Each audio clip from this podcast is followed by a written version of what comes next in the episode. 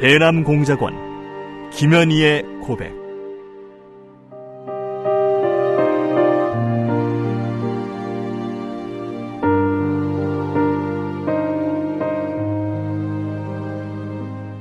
나는 김정일의 친필 지시로 1988년 남조선에서 열리는 서울 올림픽을 파괴할 때 대한 공작 임무를 받고 100여 명의 남조선 노동자들이 탔던 비행기를 공중에서 폭파시켰다. 평범한 여자로 살고 싶었던 내가 어떻게 한치의 죄책감도 없이 이처럼 수많은 사람들을 죽인 살인자가 되고 말았는가. 조국을 위해 한 목숨 바친다는 명분 아래 이 엄청난 죄악을 저지른 나를 용서할 수가 없다.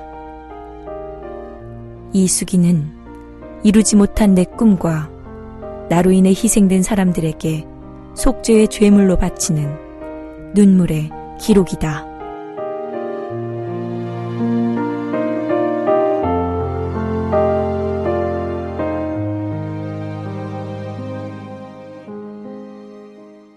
절망의 나날 스물여섯 번째 단복을 받고 혼란에 빠져 우울해하는 나를 보며 마리아는 무슨 영문인지 몰라 자꾸 쳐다보았다. 마리아가 돌아가고 오후 2시쯤 테리라는 영국인 수사관이 옥구보를 데려왔다. 테리는 바레인에서 고용되어 수사기관의 간부로 복무하고 있는 중년 남자였다. 테리와 옥구보는 나를 침대에서 일으켜 책상 앞에 앉혀놓고 조사를 시작했다. 미리 타자를 쳐온 질문표를 보며 일본어로 물었고 답변 내용을 거기에 써넣었다. 질문 내용은 유럽 여행 시 행적, 일본에서의 생활 정형 등 역시 전과 동일한 내용이었다. 정신을 바짝 차리고 전에 말해주었던 내용을 앵무새처럼 그대로 말했지만 어딘가 전과 틀린 점이 없는지 내심 불안했다. 나에게도 녹음기 같은 기계 장치가 되어 있어 똑같이 말할 수 있었으면 싶은 생각이 들었다. 거짓으로 꾸며대는 말은 아무리 완벽하게 준비되어 있어도 세세한 부분까지 파고 들어가게 되면 자꾸만 달라지게 마련이었다. 그래서 나는 세세한 질문이 나오면 멍청한 사람처럼 굴었다. 개괄적이고 일반적인 사항에 대해서만 대답하려고 애를 썼다. 신문 중에서도 옥구보에게서 받는 신문이 제일 싫었다. 옥구보는 다른 간호사나 경찰관이 나를 동정적이고도 인간적으로 대하는 것과 달리 매우 쌀쌀맞고 냉정하게 나를 대했다. 같은 일본인으로서 너를 돕고 싶다. 그런 말을 할 때도 형식적인 인사처럼 사무적으로 말했다. 나는 일본 여자 옥구보가 싫었다. 다음 날 아침 일찍 핸더슨이 키가 크고 갱핏한 체격의 영국인 남자 한 명을 데리고 왔다. 침대에 누워있는 나를 내려다보며 자기들끼리 무어라 귓속말로 수근거리다가 그냥 돌아갔다. 언제나 낯선 사람들이 나타날 때는 가슴이 철렁 내려앉기 마련이었지만 이번 경우는 예산 일이 아니라는 느낌이 들었다. 저, 저 사람이 누군지 알고 있어요? 곁에 있는 간호원에게 내가 슬쩍 물어보았으나 그녀는 전혀 모르는 사람이라고 대답했다.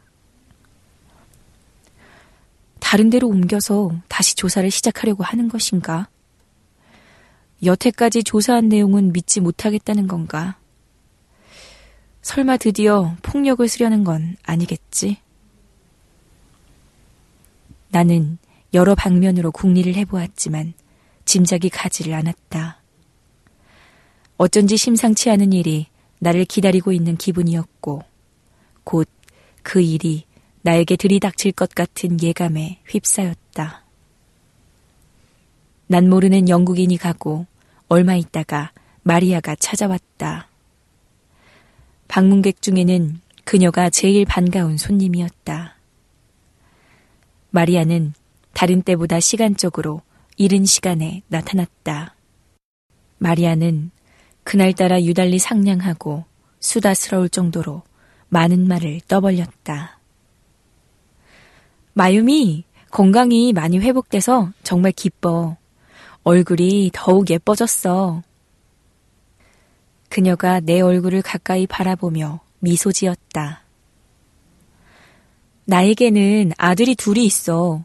큰아들은 오지리에서 사업하고 작은아들은 오스트랄리아에 가 있지. 우리는 또 바레인에 있고 몇 안 되는 식구가 다 각각 다른 나라에 흩어져 살아. 그녀는 자기들 가족에 대해서 이야기를 해주었다. 난 마유미를 참 좋아해. 마유미는 정말 예뻐. 마리아는 내 손을 꼭 잡고 놓아주질 않았다. 나는 작별 인사를 해두는 것이 좋을 것 같다는 생각이 들었다. 그동안 보살펴 주셔서 정말 감사합니다. 잊지 않겠습니다. 내 말을 들은 마리아는 약간 당황한 기색을 보였다. 나는 그녀의 호들갑스러운 행동에 수상한 낌새를 느꼈고 그녀를 떠보기 위해 말했다.